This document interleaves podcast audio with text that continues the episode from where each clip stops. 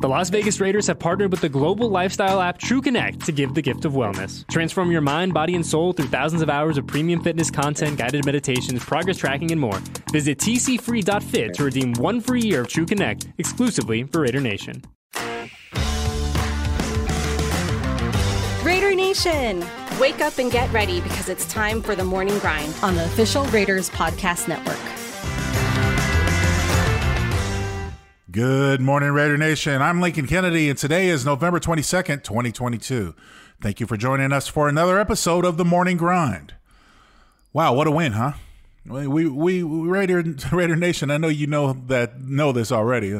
We have to make things interesting. we have to make things uh, slight. And even though the Raiders have owned the Broncos for now six straight games, it's one of those things where you, you know you can't take anything for granted. Obviously, uh, you guys still got to go out and play, obviously. And there were times where it was looking a little bleak for the silver and black, but they were able to overcome. And, and I was I was proud for the performance. You know, I had said on the radio with Jason Horowitz when we, before we called the game, when he asked me one of the keys of the game, and I said collective execution. Collective execution, not just high performances out of individuals, but collective execution. And there were instances throughout that game where we saw a collection of people doing well. And and today we'll talk a little bit about it as as we get ready to to get prepared for for Seattle. But the first part of it I want to address always is because everything starts uh, with, with the boys up front is the offensive line. Got to give some love to the offensive line. Uh, you know, I thought Munford stepped in at right tackle and did a fairly good job while Eluemunor went over to the left tackle spot because Kolton Miller was down and held his own. Though, though you know, I got to be honest, I didn't think he was going to finish the game. He he he was showing me the way he looked from my vantage point is that he had a sore back or something was wrong with his lower back. The way he was walking, the way he was playing, he kept grimacing, and and and so I was concerned whether or not you know he would finish the game. Uh, and, and and especially when I saw Jackson Barton warming up on the sideline, I was like, oh, this is going to be a long day. But you know, for for what it's worth, he did finish the game, and I think collectively they played well. Uh, what what I'd like to you know what I like to see in the future is if there's a level of consistency that can be established by the Raiders coaching staff and who's out there so they can learn to play together. I, I think that's one of those instances where you know, hopefully it comes and, and, and we'll be able to see it as the season finishes out. But for the most part, I will say this: really impressed with what what we saw. Really impressed with the way they played, especially with the running game. And one of the things that people, you know, we, we've talked about, and you've heard me say it at times, is that when it comes to you know playing with consistency, balance will help the consistency. Balance and your play calling, balance, and your level of attack will help the play will help the consistency.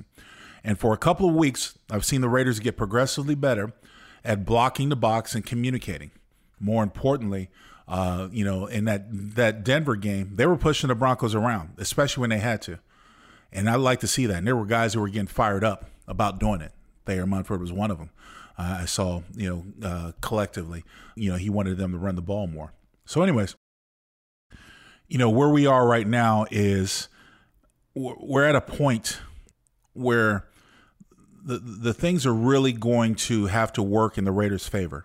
And in the sense of that is that look, no one's going to sit there and say that you know they they need to um, they're going to be able to win all these games and possibly make a playoff choice. But the Raiders are talented.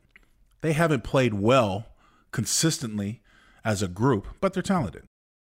And and and so for for the all of that all of it's worth, you know, the Raiders have a chance maybe to surprise some people. I, I like the fact that they continued on the Broncos because that gives you a glimmer of hope. And, you know, I, I feel that there's going to be a major rehaul, overhaul of this team um, after the season, but that's just my feelings. And, and, and, you know, for this point, you're, you're kind of auditioning. If you're a player on this team, you kind of sense that you're kind of auditioning where your future is going to be, if it's going to be with the silver and black or someone else. But for that, I'm not trying to be Donnie Downer. I'm trying to look at the positive and look at all the options.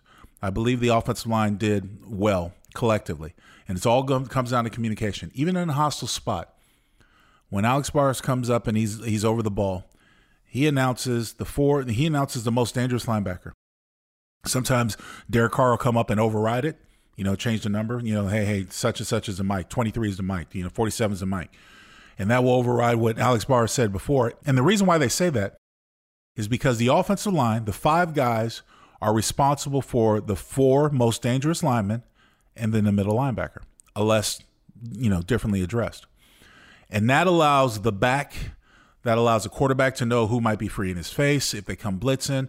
Uh, the back who they, you know they have coming off the edges if they have to pick up a blitz or come through the center who else is left that's who for everyone else so that starts with communication same thing goes with the run blocks if if Derek Carr comes up and you know if Alex comes up and says 47 the mic and Derek says no no no change it such and such as Mike. Now Alex has to take his blocking scheme whether it's dealing with one of the guards if there's a down lineman a two three or four technique dealing with one linemen to get to that linebacker because that's now his responsibility if he's uncovered or if he's working with the guard in the runs. We didn't see a lot of that earlier in the season. There was a lot of poor communication. You saw a lot of guys shooting the gaps the receiver comes in short motion and lines up at the end of the line of scrimmage because he has to dig out the safety, the extra man in the box. So, and you'll leave somebody free for the quarterback fake, the play action fake, and stuff like that. But that's generally how it's gone as far as assignment. And it's absolutely imperative that you communicate. I will say this the more you play with another player, be it a guard and tackle, center guard, so on and so forth, the better your nonverbal communication comes off. You kind of instinctively know without even hearing it where you got to go. And that's just, that's something that just takes time. That's why you know the chemistry. The longer an offensive line play uh, stays together, the longer they'll play together. I mean, the, the better they'll play together. So that's just something for a little food for thought for for thinking forward. And now let me turn my attention to someone I'm I'm extremely proud of, uh, and I I don't you don't normally see it. I didn't see a lot of it back when I played on on the teams because we were so offensive laden and offensive minded. You saw some standouts every now and then, but overall, you didn't see most of it. But Maxx Crosby, damn, I mean, he's having a phenomenal season. This I, I've never played with a defensive MVP. I've never played with um, you know, a stellar All Pro. Uh, as far as I can think, of, there weren't a whole lot of. Well, actually, I take that back. Deion Sanders, when I played in Atlanta, was one that stands out. But overall, wasn't a whole lot of them uh, as far as All Pro goes. Uh, and, and, so, like, you know, I've known a lot of Hall of Famers. Chris Doleman, may rest in peace. You know, guys like that, and you know, Bruce Smith, and played against Reggie White, may he rest in peace. Um, you know, guys like that, and Jason Taylor, and Michael Strahan, all that. But, anyways, my point is is that Maxx Crosby has just been playing on a tear. And this goes back to what I was referring to earlier when I was talking about collective execution. Maxx Crosby is playing out of his gore. Maxx Crosby is trying to do everything he possibly can on his own. He shoots gaps, he chases down guys from behind. I mean, this past game, he had two sacks, a tackle for loss, or two tackles for loss, three quarterback uh, uh, hits, got three quarterbacks in it, a forced fumble, a blocked field goal. I mean, come on, what else can you do? You know, he has been playing at this level all year. I give him credit. Where I thought he was going to be complimented by number 55, Chandler Jones on the other side, it's, you know, Chandler's been pretty much a no show. You know, when last year, when they had Ngakoue, they brought him in you know, they was like, oh, well, he's going to be touted as this, this. Maxx Crosby still outshined him. And, you know, for a guy to play at this level, a guy like Maxx Crosby, who, you know, for the most part was overlooked coming out of Eastern Michigan, right? You know, overlooked. This is his fourth year. And if you look at his stats and you look at where he's at, he's playing as high of a level as, you know, Micah Parsons or some of the other notable names on defense to me that's that's that's saying something. That's really saying something. You you really have to tip your hat to his playing his ability more importantly his just desire to be the best. I've seen this man work at it ever since he was a rookie. The fact that he cleaned up his life off the field now as a father congratulations to him and his wife. And turned out to to just turn it up another level on the field man, it deserves a standing applause. And in Raider Nation, he's the truth. He really is. Because he's learned to play through double teams. You can't double team them all. There are some other guys that are coming along on the defensive line. They just need more work and they need more time out there. But there are, are some other guys. But you can't, you know, we've seen teams that try to double. And this, you know, believe it or not, if a team goes max protection where they keep a back or two tight ends in and they only send out three eligible receivers, this helps the defense. This will help the defense there are still voids that the defense needs to overcome, and they're not there yet. But that helps the defense because if they're more worried about protection and less of getting the ball down the field, then there are complements. There are things that you can do on the back end that Patrick Graham, I'm sure, is aware of, coverage wise. So that, that helps the defense. But all in all, I, I really, really, really want to tip my hat to Maxx Crosby because I am as impressed with the play that he's had through this season, through all the turmoil, all the strife, and even last season when he went to the Pro Bowl. I think he's on his way. And I think you can make a hard argument if he continues along this path for him to be Defensive Player of the Year, which would truly be something. Because, like I said, I've never played one with one. And, uh, you know, I've only seen it celebrated on other teams, but it would be something that really shines you know what you have on the other side of the ball. Obviously, you know you got Davante Adams who's going to be All Pro. You, you, you know that.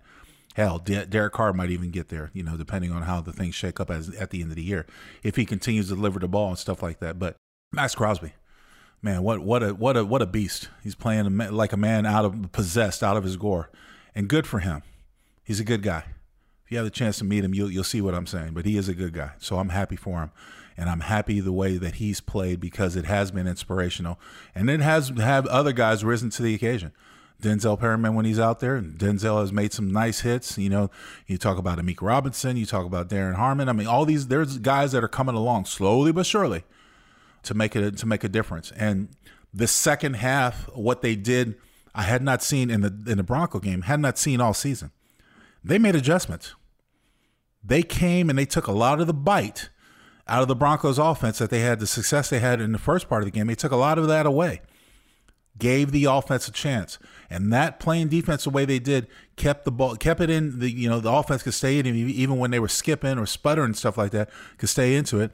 And look, the team complemented one another. Offense complemented defense, defense complemented special teams, so on and so forth, the big circle. They found a way to win. So for what it's worth, that's all that matters, right? When it comes down to it, and that's what matters. Just win, baby. And that's what makes this thing fun, especially when we could talk about a win rather than a loss. So moving forward, going up to Seattle after Thanksgiving, a tough team. Seattle's playing hard. Impressed by Geno Smith. Didn't see that coming, playing a mile away. But in order for this team to get better and to continue the road they'd up, they I think we've seen a little bit of it. We'll have to see more of it. They found creative ways to get the ball to Davante Adams. They found other ways to get people like Mack Hollins involved, you know, and Keelan Cole involved. You know, Raider Nation, they went into the Bronco game. They only had four receivers on the active roster that day. And, and DJ Turner didn't play. So, you know, you made your best with three receivers and two tight ends. You know, one only played special teams. Foster Moreau came through with a big clutch catch in the fourth quarter that kept the drive moving. And you didn't hear from him even before then. So, Finding creative ways to move the football is it comes from balance. Josh Jacobs, you might see a two back system for the rest of the year, which is fine. Uh, it comes from great execution and, and co- communication from the offensive line at all powers of be, including the tight ends and stuff when it comes to blocking. And more importantly, you know, there's just like Josh Jacobs, just like Davante Adams, just like Maxx Crosby, there's a will to win. And these guys are trying to do everything they can as individuals to pull the team along. And that's that's uplifting, and I'm looking forward to seeing more of it. Well, that's going to do it for this edition of the Morning Grind. I'm Lincoln Kennedy. See you next week. Thank you for listening to another episode of the Morning Grind on the Raiders Podcast Network.